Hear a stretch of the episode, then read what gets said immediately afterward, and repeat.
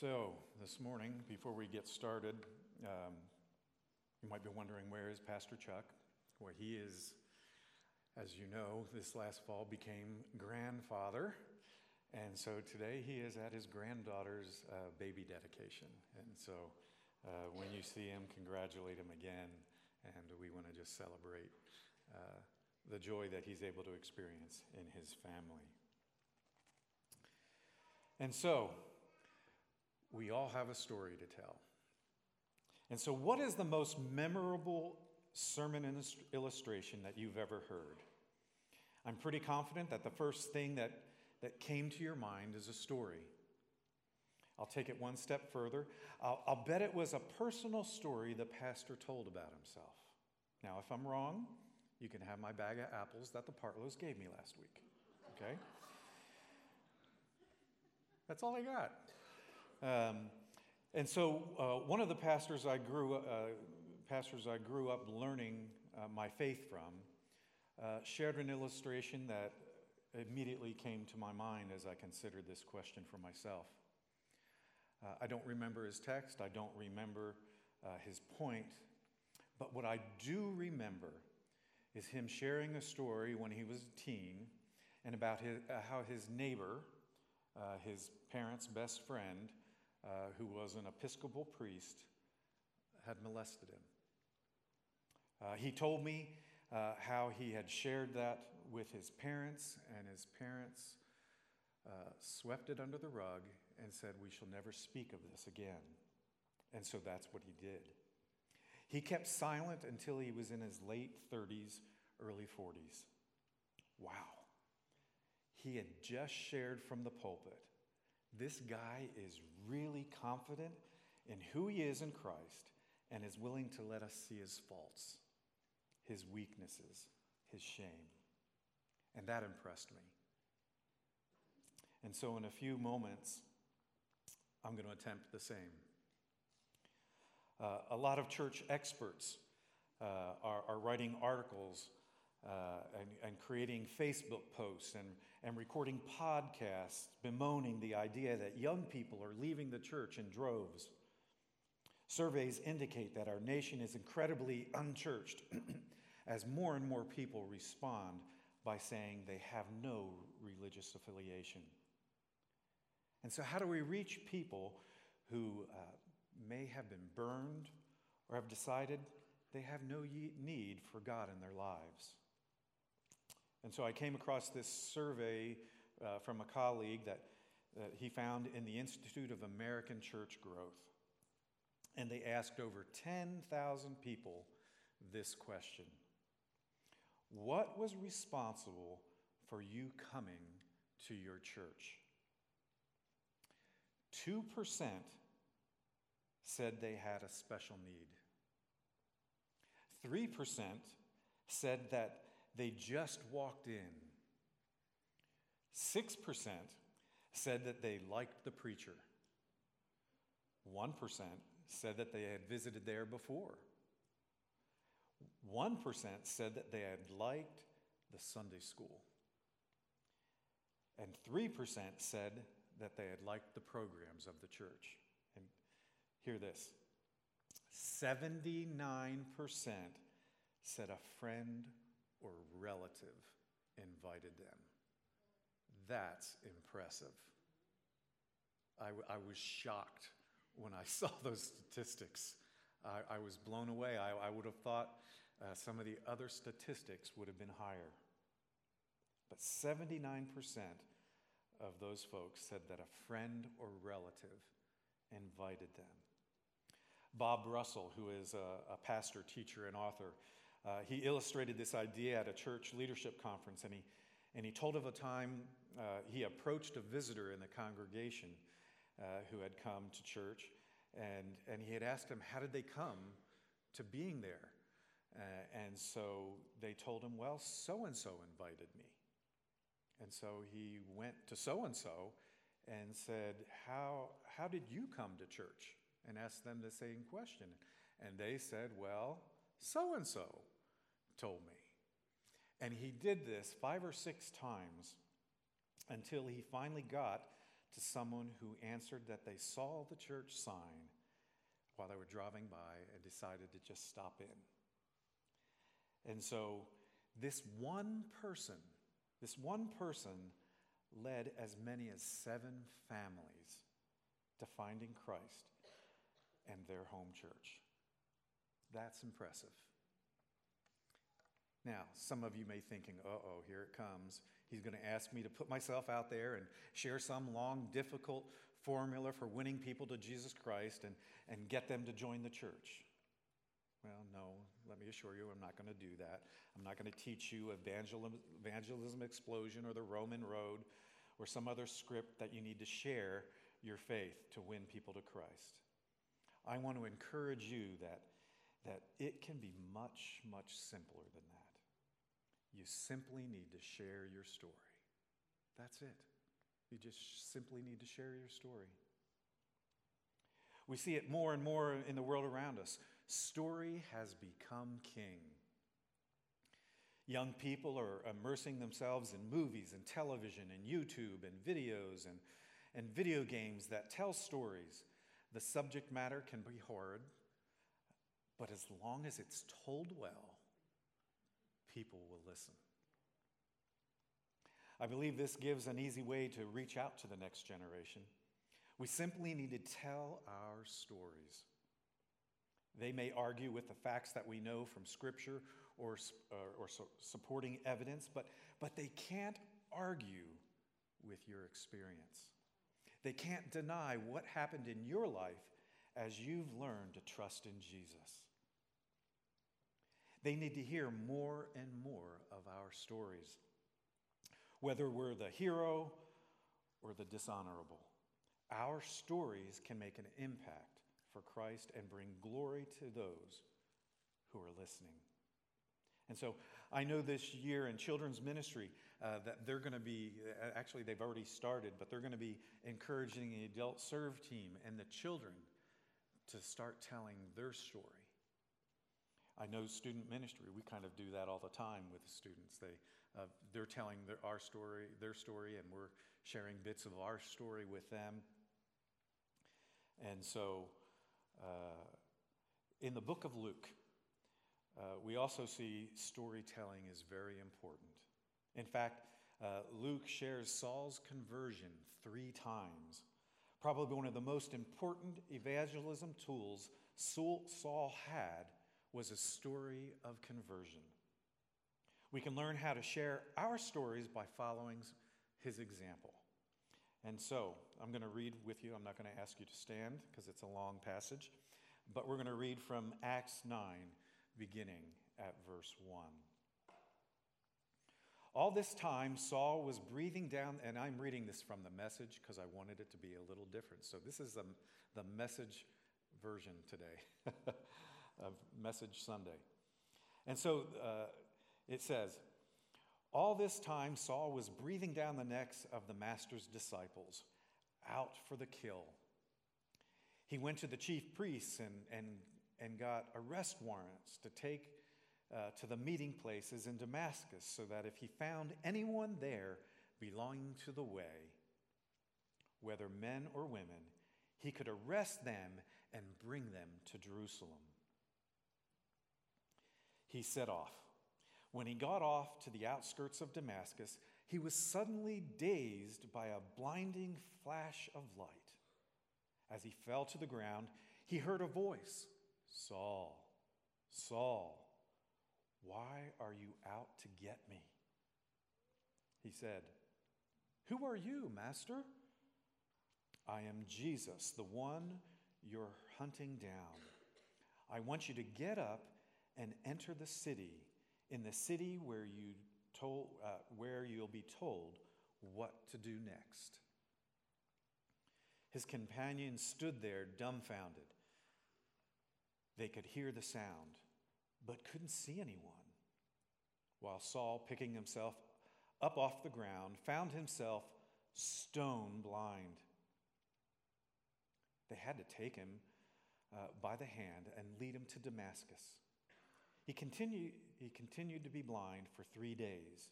He ate nothing and drank nothing. There was a disciple in Damascus by the name of Ananias. The master spoke to him in a vision Ananias. Yes, master, he answered. Get up and go over to Straight Street. Ask the house of Judas for a man from Tarsus. His name is Saul.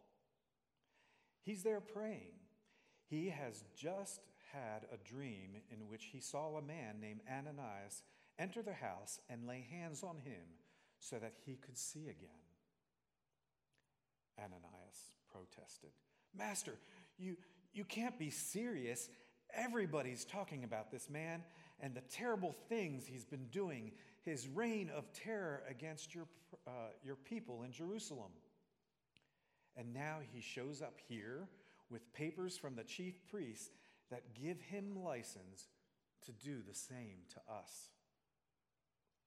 But the master said, Don't argue, go. I have picked him as my personal representative to non Jewish and kings and Jews. And now I'm about to show him what he's in for the hard suffering that goes with the job. So Ananias went and found the house, placed his hands on blind Saul, and said, Brother Saul, the Master sent me. The same Jesus you saw on your way here, he sent me to you so that you could see again and be filled with the Holy Spirit. No sooner were, uh, the words out of his mouth than something like scales from Saul's eyes he could see again. He got to his feet, was baptized, and sat down with them to have a hearty meal. Saul spent a few days getting acquainted with the Damascus disciples, but then went right to work, wasting no time preaching in the meeting places that, was, uh, that this Jesus was the Son of God. They were caught off guard by this and, and not, not at all sure that they could trust him. They kept saying, Isn't this the man who, who wreaked havoc in Jerusalem among the believers? And, and didn't he come here to do the same thing? Arrest us and drag us off to jail in Jerusalem for the sentencing by the high priest. But their suspicions didn't slow Saul down for even a minute. His momentum was up now, and he plowed straight into the opposition, disarming the Damascus Jews and trying to show them that this Jesus was the Messiah. After this, he had gone on quite a long time. Some Jews conspired to kill him, but Saul got wind of it. They were watching the city gates around the clock so that they could kill him. Uh, then one night, the disciples engineered an escape by lowering him over the wall in a basket. Back in Jerusalem, he tried to join the disciples, but, but they were all afraid of him. They didn't trust him one bit. Then Barnabas took him under his wing. He introduced him to the apostles and, and stood up for him, told him how Saul had seen and spoken to the Master on the Damascus Road and how in Damascus itself he had laid his life on the line with his bold preaching in Jesus' name. So after that, he was accepted as one of them, going in and out of Jerusalem with no questions asked, uninhibited as he preached in the Master's name. But then he ran afoul of a group called Hellenists he, uh, he had been engaged in, in running against uh, arguments with them, who plotted to murder. When his friends learned of this plot, they got him out of town, took him to Caesarea, and then shipped him off to Tarsus. Things calmed down after that, and the church had smooth sailing for a while. All over the country, Judah, Samaria, Galilee, the church grew. They were permeated with the deep sense of reverence for God. The Holy Spirit was with them, strengthened them. They prospered wonderfully. May God bless the reading of His Word. And so every story, every story has a middle, a beginning, middle, and end. And so let's break Saul's story down and consider how we might share our own story. Saul's story began in Acts 9, verses 1 to 2, by describing his extreme devotion to the, to the as a Pharisee. He was very zealous for God, uh, but rejected this Jesus the, the Christians spoke of. He was there to approve the stoning of Stephen and is willing to travel in his efforts to put an end to Christianity. Now, some of you uh, have just a dramatic beginning. You lived a life that the world would embrace, but maybe not so much God. There was no doubt that you were living in a rebellion against God, or, or maybe you completely denied his existence. These stories, like Saul's, can be very dramatic and make a big impact on others who have found themselves caught up in similar life choices. And now, some of you may be concerned at this point uh, that you don't have such a dramatic story to tell. But let me assure you, your story is equally important.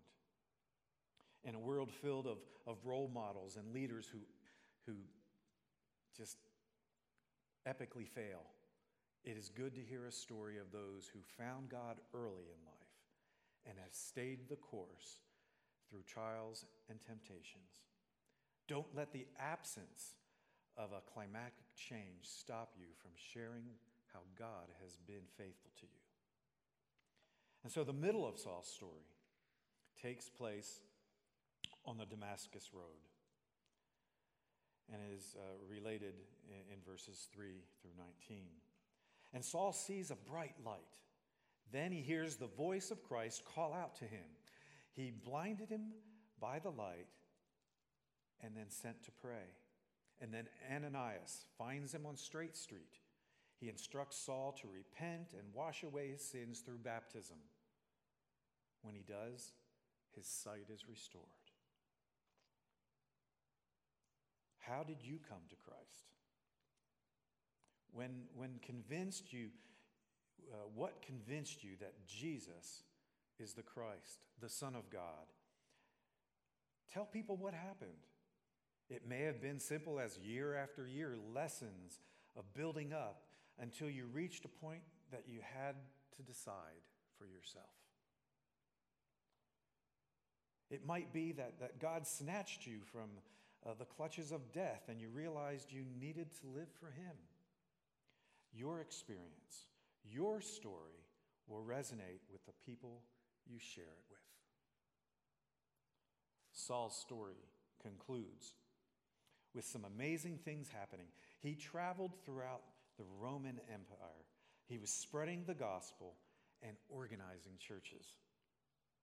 He wrote two thirds of the New Testament.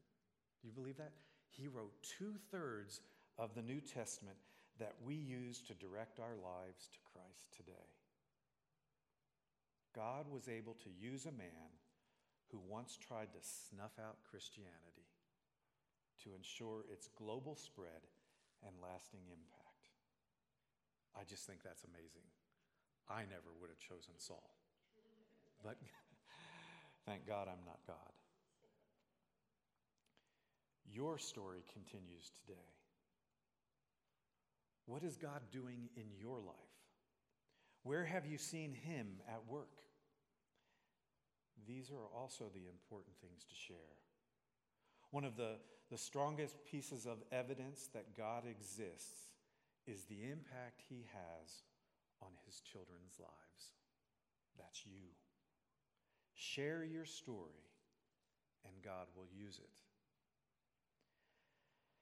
And so I'm going to take a few moments and I am going to share my story, uh, kind of in bullet form.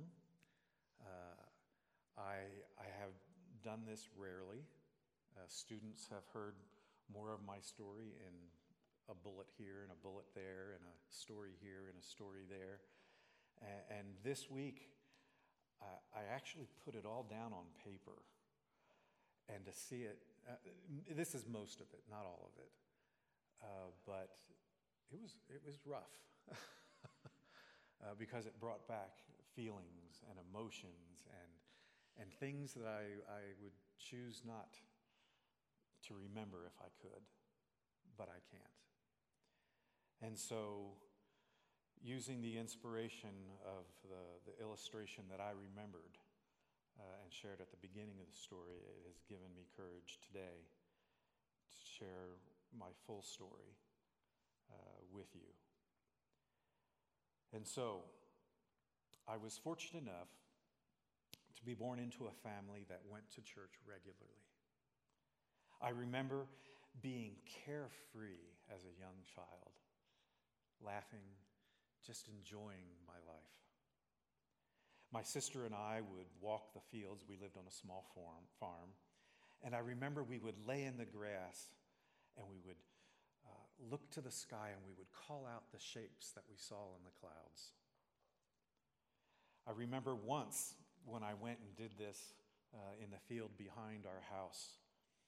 And I was by myself and I was looking up at the clouds. And I, I can still remember vividly, and I think I've only shared this with just two or three people, but I remember looking up at the clouds and seeing Jesus' face pop out from behind a cloud. Uh, and from that point forward, I knew God was with me. It was in first or second grade that my family became dysfunctional and stopped going to church. Fortunately, my, my grandparents who lived next door, they were faithful in taking me to church whenever I wanted to go, which I did often because I didn't want to have to do chores on the farm. Um, but my parents' marriage was falling apart, and so was our family. In second or third grade, I witnessed something that I wish I hadn't. My dad was having sex with my sister. He didn't see me, he didn't realize I was there. I didn't really know what was going on at, at that age, but I knew I shouldn't say anything or I'd get in trouble. Fortunately, um, I remember uh, accepting Jesus into my heart in third grade. It was Mr. John Wildermuth who gave me a, a tiny book, and he told me to memorize John 3:16. For God so loved the world that he gave his only begotten son that whoever believes in him should not perish but have everlasting life. And so I memorized it. By the time I was in fifth grade, I had been exposed to pornography, drugs, alcohol. I also was molested by other family members. I spent most of my elementary years feeling unwanted, unloved, bullied, and stupid. It seemed like I, I never had enough, mo- we never had enough money uh, to, to pay our utilities. We had to use my grandparents' phone next door for a phone. Uh, it seems like we never had clean clothes or enough food to put on the table. I remember before school, mom would take us uh, to the clothing drop, like the one that's out front, and we would climb in the box to get clean clothes for that day of school. In seventh grade, uh, my mom learned of my sister's sexual abuse. And so she left my dad and took me and my sister with her. It was in eighth grade that I had to tell the district attorney what I had witnessed. My dad fled to avoid his arrest. And so my mom started going back to church and she started to get her life back together. She had a lot of baggage herself that I didn't fully understand. But she started getting her life and her act together. And she started to lose weight and she started to, to oil paint again. People in the church came alongside us and helped us get back on our feet by providing groceries. It was in ninth grade, age 14, my mom got a new job uh, working at a hospital in Reading, Pennsylvania.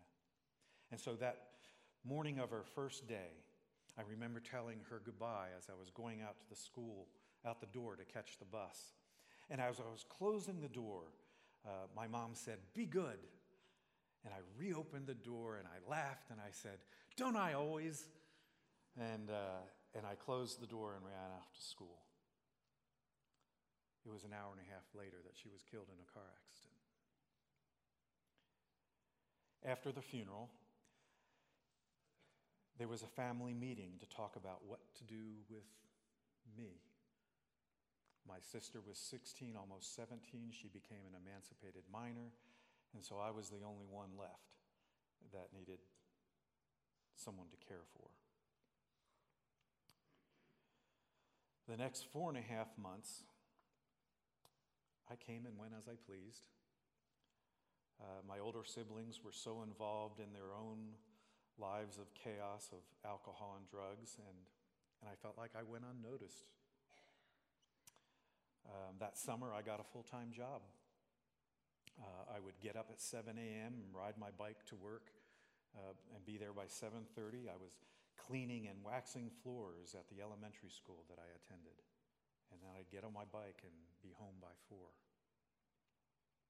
In August of that summer, uh, my pastor came by and he picked me up to attend VBS that week.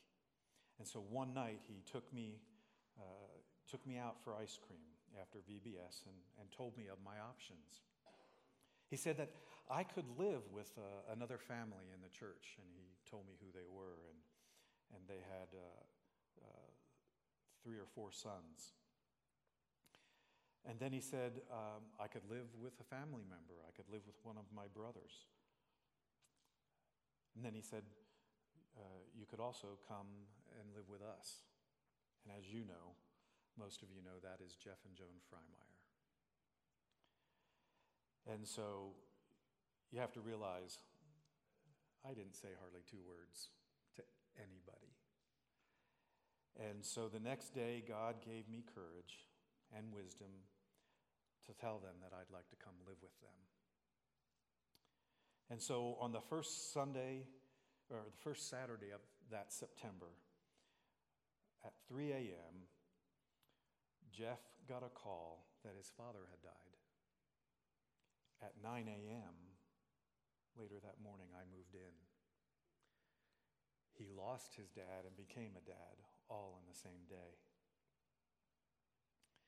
For the first time in a long time, I felt safe and secure. I felt wanted.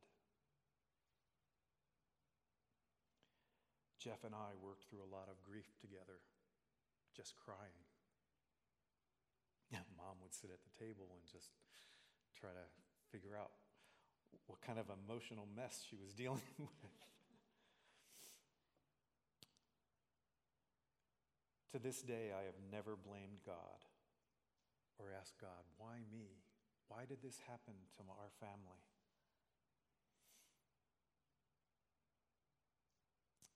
I also thought, well, why not me? There were other people that had it worse off than me. I knew that. But God gave me a chance to have new parents that loved me unconditionally. They supported me when my dad was arrested and brought back for trial. Jeff and Joni also made a tough decision, and they decided that I wasn't going to be the only person to testify against my dad, because the rest of the family had been talked into not testifying.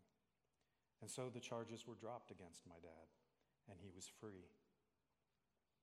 I had the opportunity to, to, to go back and live with him. The court allowed me to decide that. Once again, God gave me the courage and the wisdom to say no to my dad and to say yes to Jeff and Joan. I saw the chaos in my family, and I didn't want to go back into it. At that time, I, I, I wanted to be a chef when I grew up. And so I enrolled in vocational school, and uh, the, the, the month that my mom had died. And, uh, and so it was now my 10th grade year. And so I, in the vocational school, I was fortunate to work the morning shift. And so we got to do more of the cooking uh, and serving of the food to the, the school staff that we made. And the afternoon class got more of the cleanup. And so I loved, uh, I loved uh, that school year. And so by the end of 11th grade, for reasons beyond my understanding, I withdrew from the program. This had to be the most stupid decision I ever made in my life. For months in my head, I would just beat myself up because I just didn't know why I did it. Well, then I came into 11th grade.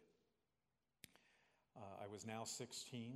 I had been a part of the church youth group uh, for, for uh, just barely over a year. And uh, two weeks into September, I attended the state youth convention. And it was there everything fell into place. I felt the call to ministry, and suddenly I wanted to go to college. Uh, I went from flunking math and English in seventh grade to graduating in the top fifth of my class out of 516. But I was also torn inside. I wasn't glad that my mom had died, but I was grateful my life had turned around. And so I would thank God not that my mom was dead, but for the opportunities that He put in my path. So, at 18, I moved to Anderson, Indiana, and attended college. Uh, I lived on my own ever since then. College was challenging and difficult for me. Uh, I, I felt alive and alone all at the same time. I worked multiple jobs to get through college. During college, I, I fought with God, telling him he had the wrong person. I'm not pastor material. I was shy. I, I didn't make friends easily, and I filled my head with self doubt. During a trip with one of my bosses, I was molested. How could this happen? I was an adult, yet I felt I had no choice. On the surface, I felt alone. But deeper inside, I thought, how can God use a person like me? I eventually took a class with Dr. John Ackerman. Uh, it was during his class that I realized God wasn't calling me to be a senior pastor. And many people have said, Doug, when are you going to be a real pastor? I did all the same hard work that everybody else has done. But God wasn't calling me to be a senior pastor, He was calling me to be associate pastor. And when I realized that, I said, I can do that. you see, for, for me, doing a sermon was writing a research paper every week. And it's painstaking for me. And so that was the primary reason I didn't feel like uh, I could do it. And so my, my first position in ministry was at Maple Grove Church of God in Anderson, and I served there for five years as minister of Christian education and youth. And uh, Pastor Brandon, uh, his grandfather, was the senior pastor at the time. And so I, I, believe we probably met. Where are you, Brandon? There you are. I'm pretty sure we met uh, at his retirement. What, you think you were about six? Six years old? Oh, that makes me feel old. Um, but I was the youth pastor and uh, to my wife's uh, two younger siblings. And so life was good. Uh, and uh, I had graduated college and I was attending seminary part time. And then it was in 1991 that I turned 26.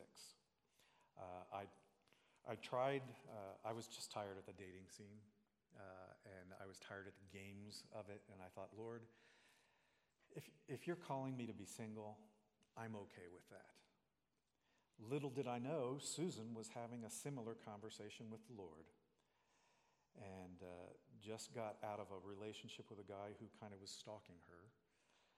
And so, uh, most of you know, if you know Susan, she loves cats, right?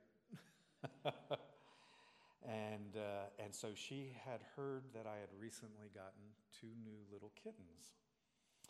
And so I told her, you know what, when I clean my kitchen up, uh, I'll have you over to meet them. And so um, apparently it was a long while because I hadn't cleaned my kitchen. She's nodding yes, okay. And so she got tired and she had to, to pay a bill that was near my house. And, and so she just stopped in and decided to just pop in uh, by my apartment. And so she not only got to see my two cats, but she got to see my filthy kitchen and the stack of dishes in the sink and on the counter. And yeah, I was, I was not happy about that. But um, we uh, hit it off and we secretly started dating. Uh, we didn't let anybody in the church know. Uh, even her parents didn't know. We were that good. Um, and so, two, uh, two months later, I receive a call, and some of you may know uh, Mike Trace or remember Mike Trace. But he was on the, the, the chairman, he was the chairman of the search committee here at First Church. Uh, and they were looking for a pastor of Christian education and church administration. And so I made it through my third interview, and, and they asked me to come and candidate. And so I said yes. And I asked if I could bring someone along whose opinion I had valued. And Mike said, sure. that was Susan, by the way. Um, and so the first hurdle was that I had to, to tell Susan about these interviews and that I wanted her to go with me.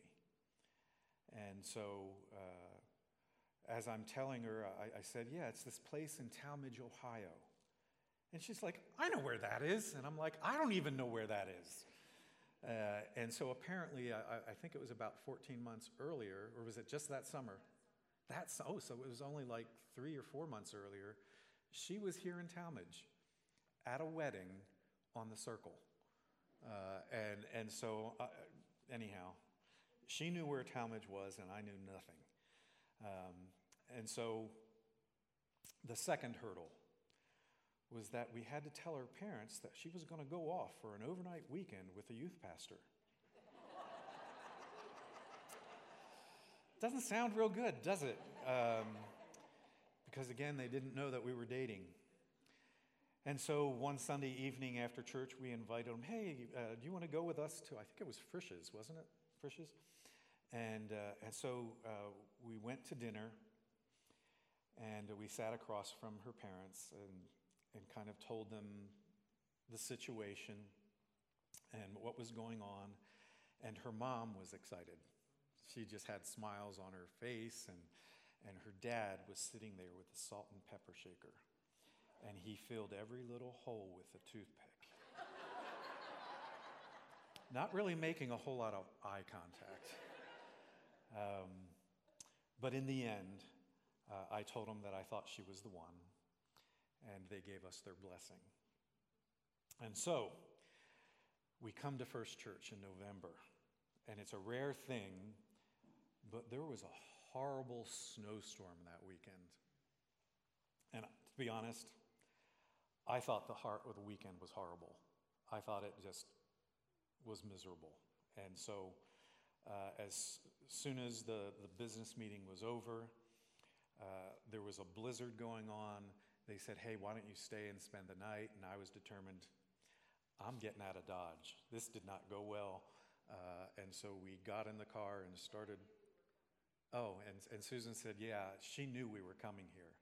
Uh, and, and I was like, Lord, if you want me to go to Tallmadge, I need a 95% vote of confidence. Well, the next morning, I get a call from Pastor John, and uh, God has a sense of humor. Uh, he told me I had a 95.25%. and so I still struggled a bit, and I talked to Pastor John about a few things that I thought went horrible in the, week, in the weekend, and um, he reassured me of some things. Uh, my, one of my best friends, who was pastor at Maple Grove then at the time, said, You know, I, I think you should go. Uh, because I wanted to, I could easily stay. I, things were going famously at Maple Grove. Um, and so I told them I would come. Two weeks later, uh, I got engaged uh, on December 2nd. And so we dated like three months or less. This was really fast. but I knew I didn't want to lose an opportunity uh, fine woman that Susan was. And so, uh, it was during, um, well, yeah, and so then I came in, in February, of, uh, February 2nd of 1992. Uh, and that was 31 years and three days ago.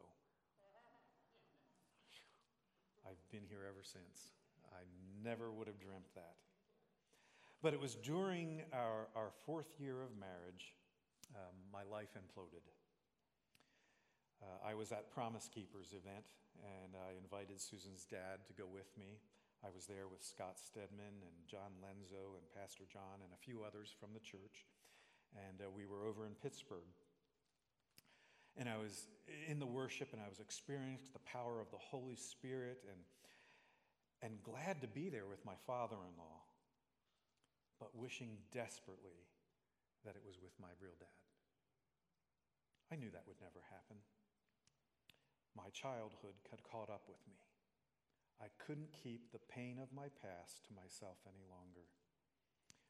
And so one evening in my office, I broke. I sat down, and for the first time, I, I told Scott Stedman about my childhood and my college experience. Scott listened, and then he said, You need to go home and tell your wife. Telling Susan was one of the most difficult things that I ever had to do I was full of shame. I was embarrassed.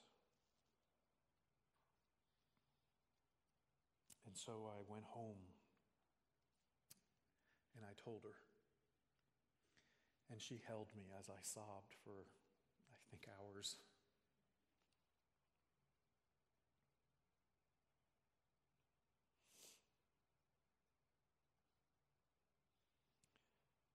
26 years of silence and pain came out. I went through a, a year of deep depression. Depression is real, folks. it's real. I would get up and I would curl up in a fetal position on the floor in the bathroom, just trying to get the nerve to get a shower and go to work. I didn't want to face another day. I didn't want to face myself. I'd sit on this very platform attempting to lead worship, and all I could think was that everybody was staring at me.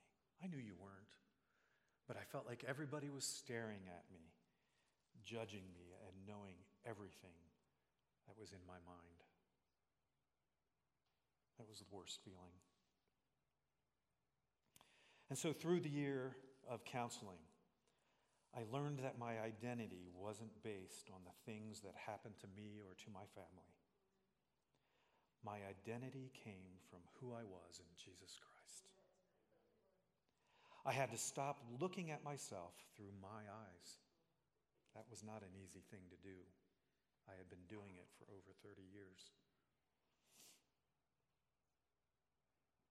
but I needed to look at myself the way God saw me. My marriage was on the rocks for a while, to be honest. Susan felt betrayed and lied to, and I understood that. Thankfully, thankfully, God gave me a loving, forgiving, compassionate wife. I couldn't ask for anybody better, Susan.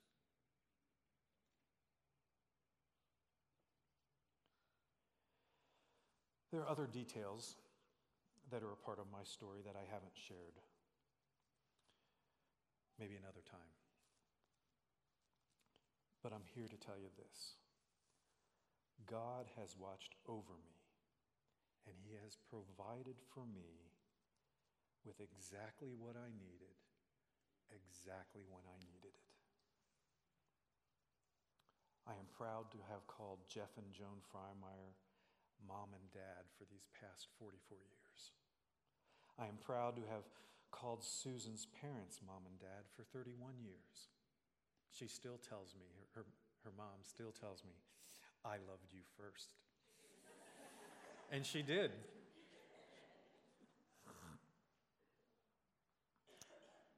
I have two younger brothers that I've had the privilege of watching grow up from birth, get married, and have wonderful families of their own. Family is important to me. I don't get to see them very often being in ministry. But you need to know this too. You are important to me. Because over the last 31 years, you have been my family. God knew I needed this church long before I did. And so I want to thank you. I th- want to thank you for supporting me and encouraging me the last 31 years. First Church has been a place of healing for me, a place where I've been able to grow in my faith and understand God's grace. I thank God for each one of you and all those who have gone on before you. If you'll allow me one more story to tell, and many of you have probably heard this story, but it's, it was John Newton, and he was born to a Puritan mother who died when he was only seven years old. His father was a sea captain and who began to uh, take him on his voyages at age 11. He later, later served on a slave ship but didn't get along well with the crew who handed him over to the African slave traders, where then he was enslaved himself. After being rescued, uh, the ship he was on got caught in a storm, and things looked hopeless. Newton called out to God for deliverance, and his ship shifted in such a way that the, the, the leaking hull sealed and the ship was able to drift to land. He looks back at this event at the beginning of his journey towards Christ. He later wrote the words, Amazing Grace, one of the most beloved hymns sung in our church over the past two centuries.